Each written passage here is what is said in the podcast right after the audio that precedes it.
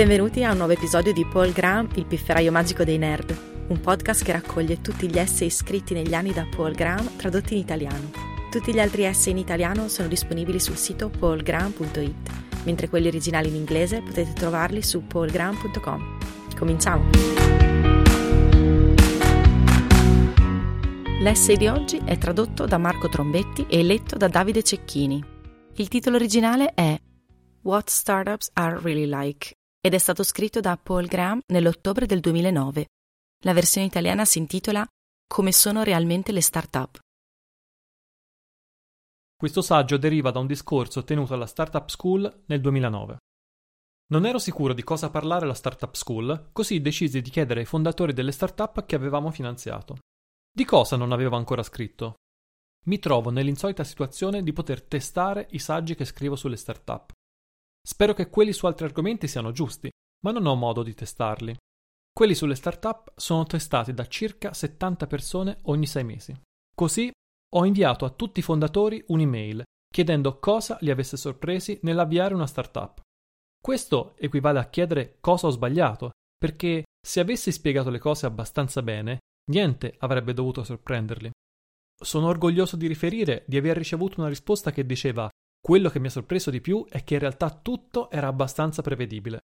La cattiva notizia è che ho ricevuto più di un centinaio di altre risposte che elencano le sorprese che hanno dovuto affrontare. Le risposte avevano schemi molto chiari.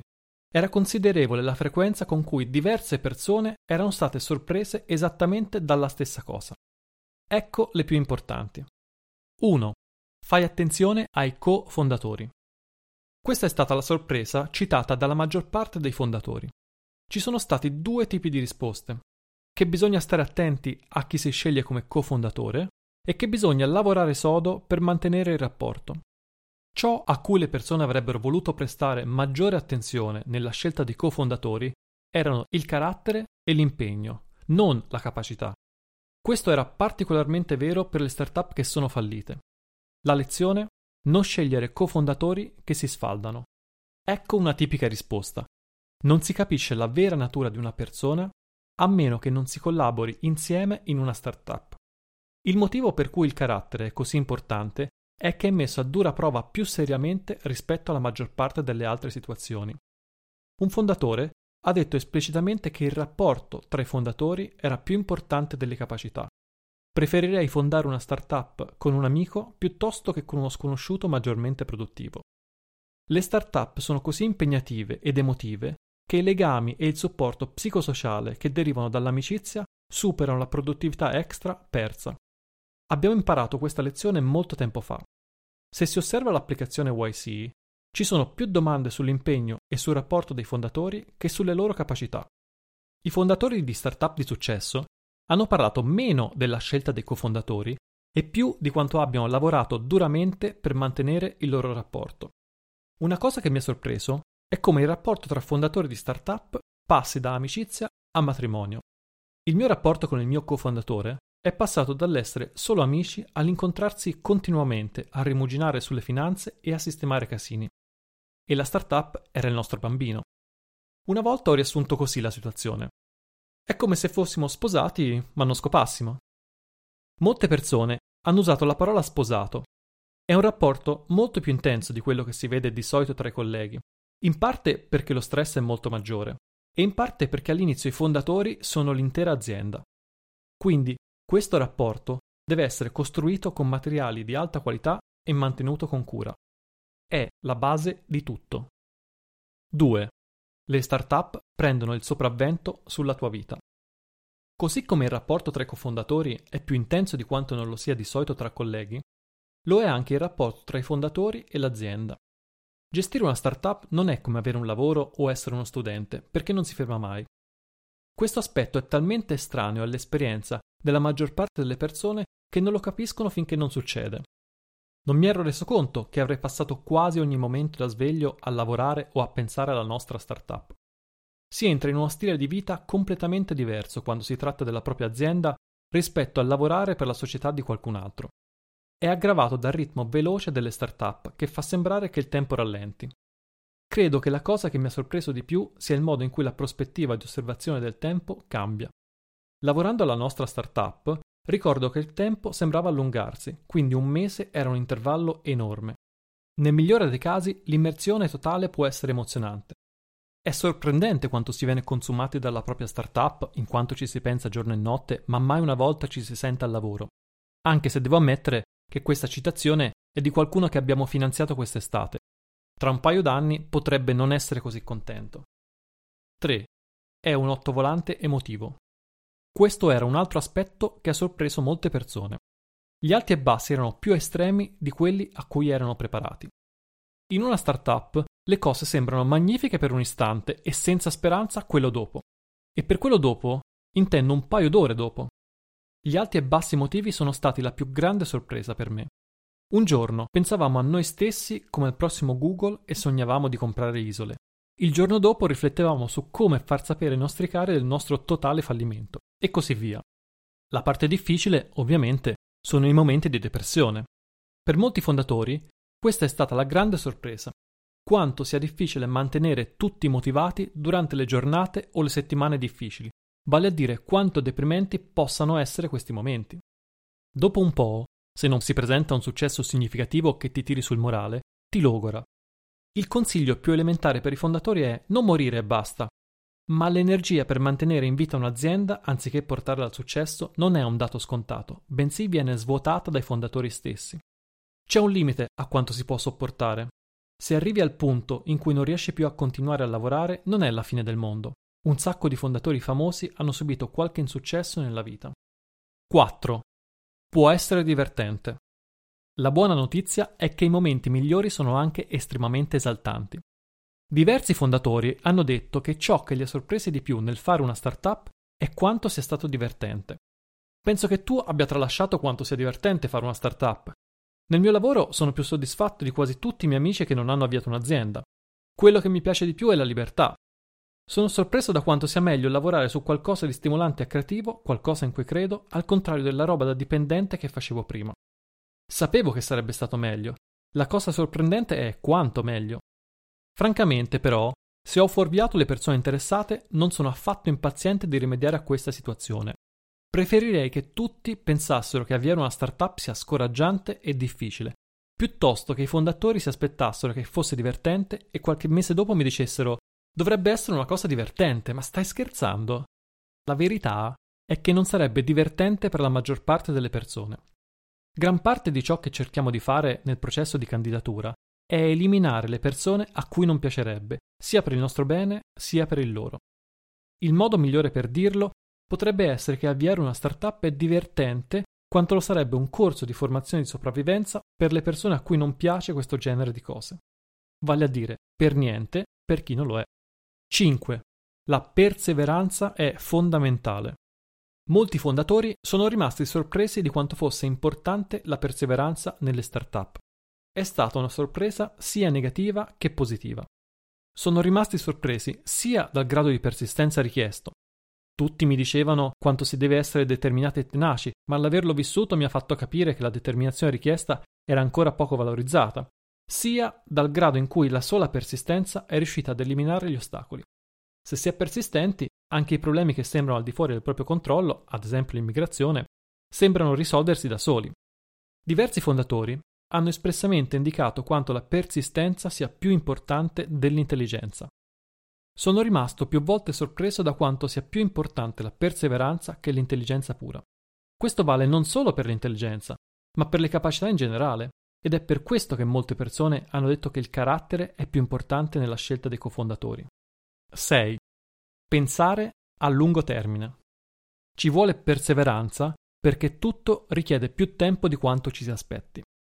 Questo ha sorpreso molte persone. Sono costantemente sorpreso da quanto tempo tutto possa richiedere.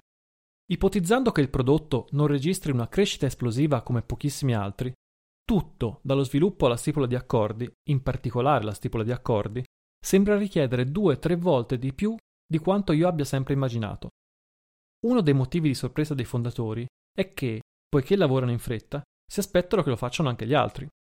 Si presenta un'enorme tensione sconvolgente ogni volta che una startup entra in contatto con un'organizzazione più burocratica, come una grande azienda o un fondo di investimento in capitale di rischio. Ecco perché la raccolta di fondi e il mercato delle imprese uccidono e mutilano così tante start-up. Ma credo che la ragione per cui la maggior parte dei fondatori si stupisce di quanto tempo sia necessario è che sono troppo sicuri di sé. Pensano che avranno un successo istantaneo, come YouTube o Facebook.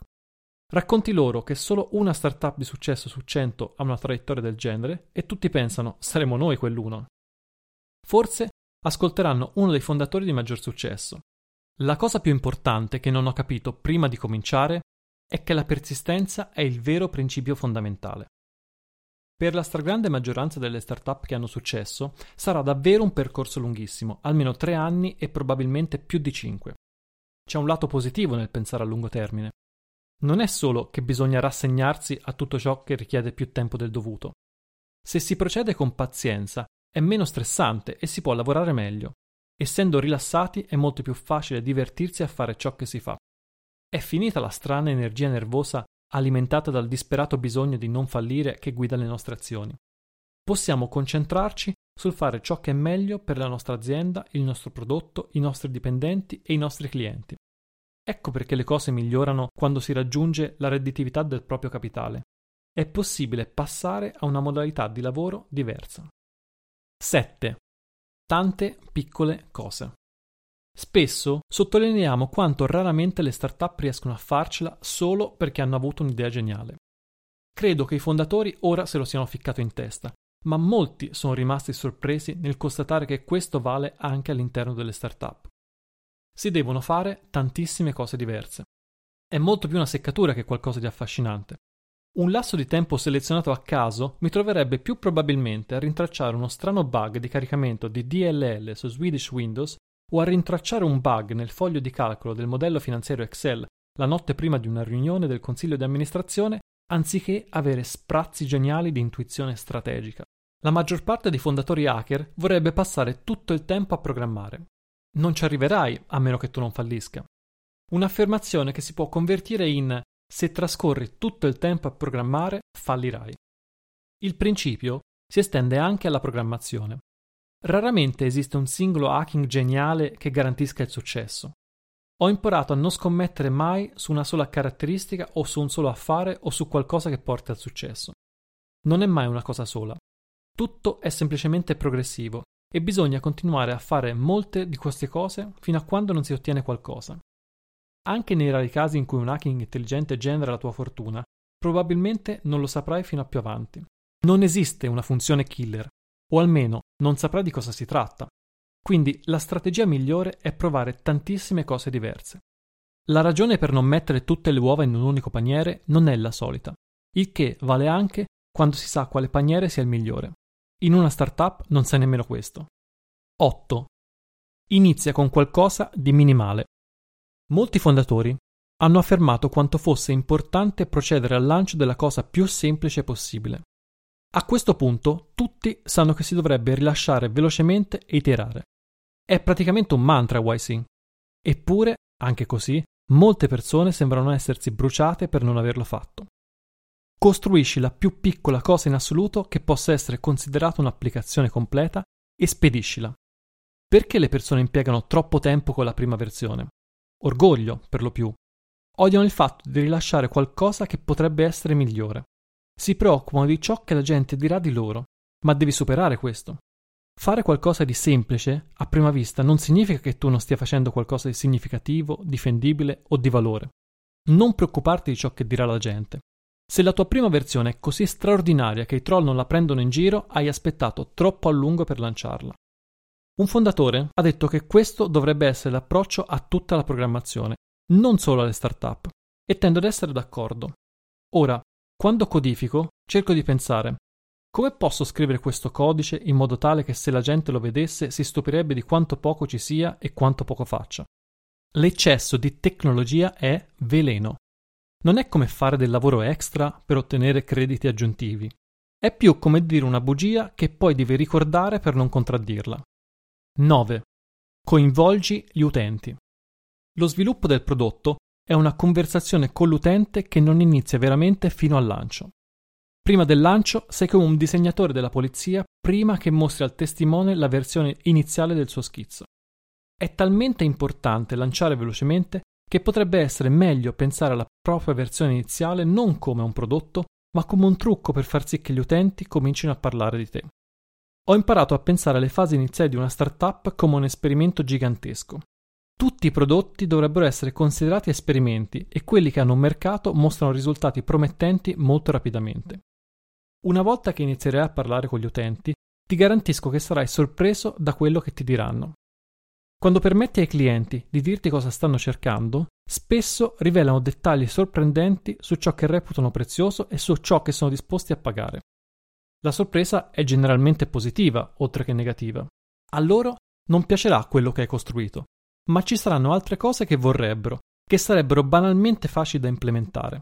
Solo quando inizi la conversazione lanciando la cosa sbagliata possono esprimere, o forse anche realizzare, ciò che stanno cercando. 10. Cambia la tua idea. Per trarre vantaggio dal coinvolgimento degli utenti, bisogna essere disposti a cambiare la propria idea. Abbiamo sempre incoraggiato i fondatori a considerare un'idea di startup come un'ipotesi piuttosto che un progetto. Eppure sono ancora sorpresi di quanto funzioni cambiare l'idea. Di norma, se ti lamenti di qualcosa di difficile, il consiglio generale è di impegnarti di più. Con una startup penso che dovresti trovare un problema che sia più facile da risolvere per te. L'ottimizzazione nello spazio di risoluzione è nota e semplice, ma è possibile ottenere enormi vantaggi giocando nello spazio dei problemi. La mera determinazione, invece, senza flessibilità, è un algoritmo vorace che può portare a nulla più di un mediocre limite massimo locale. Quando qualcuno è determinato, esiste ancora il pericolo che segua un percorso lungo e difficile che alla fine non porta da nessuna parte. Si vuole progredire, ma allo stesso tempo girare e svoltare per trovare la strada più promettente. Un fondatore ha detto in modo molto conciso: l'iterazione rapida è la chiave del successo. Uno dei motivi per cui questo consiglio è così difficile da seguire è che le persone non si rendono conto di quanto sia difficile giudicare le idee di startup, in particolare le proprie. I fondatori esperti imparano a mantenere una mente aperta. Ora non rido più delle idee, perché mi sono reso conto di quanto fossi incapace di riconoscere se fossero buone o meno. Non si può mai dire cosa funzionerà, Bisogna solo fare quello che sembra meglio in ciascun momento. Lo facciamo anche a YC. Non sappiamo ancora se funzionerà, ma sembra un'ipotesi accettabile. 11. Non preoccuparti dei concorrenti. Quando pensi di avere una grande idea, è un po' come avere la coscienza sporca per qualcosa. Basta che qualcuno ti guardi in modo strano e pensi, oh mio Dio, lo sanno. Questi allarmi sono quasi sempre falsi. Le aziende che a prima vista sembravano concorrenti e minacce di solito non lo erano mai quando le si esamina concretamente. Anche se operavano nella stessa area, avevano un obiettivo molto diverso. Uno dei motivi per cui le persone reagiscono in modo eccessivo ai concorrenti è che sopravvalutano le idee. Se la chiave fossero le idee, un concorrente con la stessa idea sarebbe una minaccia reale, ma di solito è l'esecuzione che conta. Tutte le paure indotte dalla comparsa di un nuovo concorrente vengono dimenticate settimane dopo. Dipende sempre dal prodotto e dall'approccio al mercato. Questo è generalmente vero anche se i concorrenti ricevono molta attenzione. I concorrenti che si affidano alla buona percezione dei blogger non sono realmente vincenti e possono scomparire rapidamente dalla circolazione. In fin dei conti, sono necessari i consumatori. La pubblicità non soddisfa gli utenti, almeno non per una questione così complicata come la tecnologia. 12. È difficile ottenere utenti. Molti fondatori si sono però lamentati di quanto sia difficile ottenere utenti. Non avevo idea di quanto tempo e di quanti sacrifici fossero necessari per conquistare utenti. Si tratta di un argomento complicato. Quando non è possibile acquisire utenti, è difficile dire se il problema sia la carenza di esposizione o se il prodotto sia semplicemente scadente. Anche buoni prodotti possono essere bloccati da costi di comunicazione o integrazione. Convincere le persone a utilizzare un nuovo servizio è incredibilmente difficile. Questo è vero soprattutto per un servizio che altre aziende possono utilizzare, perché richiede che i loro sviluppatori svolgano del lavoro. Se sei piccolo, non pensano che sia urgente. La critica più aspra nei confronti di YC è stata mossa da un fondatore che ha detto che non ci siamo concentrati abbastanza sull'acquisizione dei clienti. YC predica fai qualcosa che la gente vuole, come compito di engineering, un flusso infinito di feature una dopo l'altra fino a quando un numero sufficiente di persone non è soddisfatto e l'applicazione decolla. C'è pochissima attenzione al costo di acquisizione del cliente. Può darsi che questo sia vero. Può essere un aspetto che dobbiamo correggere, soprattutto per le applicazioni come i giochi. Se si realizza qualcosa in cui le sfide sono per lo più tecniche, si può contare sul passaparola, come ha fatto Google. Un fondatore è rimasto sorpreso da quanto abbia funzionato bene per lui. C'è il timore irrazionale che nessuno comprerà il tuo prodotto. Ma se si lavora sodo e si migliora progressivamente, non c'è bisogno di preoccuparsi. Ma con altri tipi di startup si può ottenere meno con le funzionalità e più con le opportunità di marketing. 13. Aspettati il peggio in merito alle offerte. Gli affari vanno a rotoli. È una costante nel mondo delle startup. Le startup sono impotenti e le buone idee di startup in genere sembrano sbagliate. Così tutti sono agitati all'idea di concludere accordi con te e tu non hai modo di riuscirci. Ciò è particolarmente vero per gli investitori. A posteriori sarebbe stato molto meglio se avessimo operato partendo dal presupposto che non avremmo mai ricevuto ulteriori investimenti esterni. Ci saremmo concentrati sulla ricerca di flussi di entrata in anticipo. Il mio consiglio è generalmente pessimista. Presumi di non ricevere denaro e che, se qualcuno te ne offrisse, ipotizza che non ne riceverai mai più. Se qualcuno ti offre soldi, prendili. Lo si dice spesso, ma credo che occorra sottolinearlo ancora di più. Perché i fondatori mi ignorano? Principalmente perché sono ottimisti per natura. L'errore è essere ottimisti rispetto a cose che non si possono controllare. In generale, sii ottimista in merito alla tua capacità di fare qualcosa di grandioso. Però, se sei ottimista nei confronti delle grandi aziende o degli investitori, allora sei in cerca di guai. 14. Gli investitori sono inconsapevoli. Molti fondatori hanno detto di essere rimasti sorpresi dalla scarsa competenza degli investitori. Non conoscono nemmeno le cose in cui hanno investito. Ho incontrato alcuni investitori che avevano investito in un dispositivo hardware e quando ho chiesto loro di provarlo avevano difficoltà ad accenderlo. Gli angel sono un po' meglio dei VC, perché di solito hanno esperienza di startup in prima persona. La metà delle volte gli investitori di VC non sanno di cosa stanno parlando e sono indietro anni nei loro ragionamenti. Alcuni erano in gamba, ma il 95% degli investitori con cui abbiamo avuto a che fare erano poco professionali, non sembravano essere molto bravi negli affari e non avevano alcun tipo di visione creativa. In generale, gli angel erano decisamente migliori come interlocutori. Perché i fondatori sono sorpresi che i VC siano incompetenti? Penso che sia perché sembrano tanto straordinari. Il motivo per cui i VC sembrano straordinari è che è la loro professione farlo. Si diventa VC convincendo i gestori di patrimonio a fidarsi di te per centinaia di milioni di dollari. Come si fa? Devi sembrare sicuro di te e deve sembrare che tu capisca la tecnologia. 15. Potresti dover giocare. Siccome gli investitori sono così incapaci di giudicarti, devi impegnarti più duramente del dovuto per venderti al meglio. Un fondatore ha detto che la cosa che lo ha sorpreso di più è stato il grado in cui fingere certezza ha convinto gli investitori. Questa è la cosa che mi ha sorpreso di più nell'esperienza dei fondatori di YC. Quest'estate abbiamo invitato alcuni degli ex allievi a parlare con le nuove start-up in merito alla raccolta di fondi e quasi il 100% dei loro consigli riguardava la psicologia degli investitori. Pensavo di essere cinico sui VC, ma i fondatori lo erano molto di più. Gran parte di ciò che fanno i fondatori di start-up è solo una messa in scena. Funziona, i VC stessi non hanno idea della portata di quanto le startup che piacciono loro siano quelle che meglio si vendono ai VC. È esattamente lo stesso fenomeno che abbiamo visto poco fa. I VC ottengono soldi sembrando sicuri di sé di fronte agli LP e i fondatori ottengono soldi sembrando sicuri di sé di fronte ai VC. 16. La fortuna è un enorme fattore. Con due collegamenti così aleatori nel percorso tra le startup e il denaro, non dovrebbe sorprendere che la fortuna sia un fattore determinante per gli accordi. Eppure, molti fondatori ne sono sorpresi. Non mi ero reso conto di quanto la fortuna svolga un ruolo fondamentale e di quanto sia al di fuori del nostro controllo. Se pensi alle startup famose, è abbastanza chiaro quanto sia importante il ruolo della fortuna. Dove sarebbe Microsoft se IBM avesse insistito per una licenza esclusiva per il DOS? Perché i fondatori sono ingannati da questo aspetto?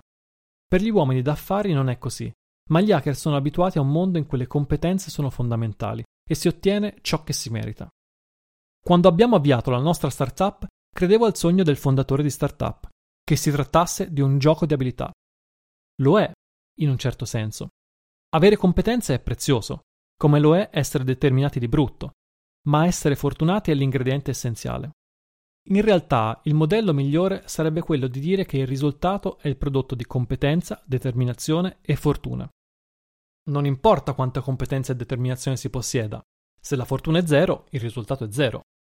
Queste citazioni sulla fortuna non sono frutto di fondatori le cui start-up sono fallite. I fondatori che falliscono rapidamente tendono a incolpare se stessi. I fondatori che hanno successo in fretta di solito non si rendono conto di quanto siano stati fortunati. Sono quelli nel mezzo che vedono quanto importante sia la fortuna. 17. Il valore della community. Un numero sorprendente di fondatori ha detto che ciò che li ha sorpresi di più nell'avviare una startup è il valore della community. Alcuni volevano dire la micro community dei fondatori di YC, l'immenso valore del gruppo di pari delle aziende di YC e affrontare ostacoli simili in momenti simili. Il che non dovrebbe sorprendere, perché è per questo che è strutturata così. Altri sono rimasti sorpresi dal valore della community delle startup in senso lato.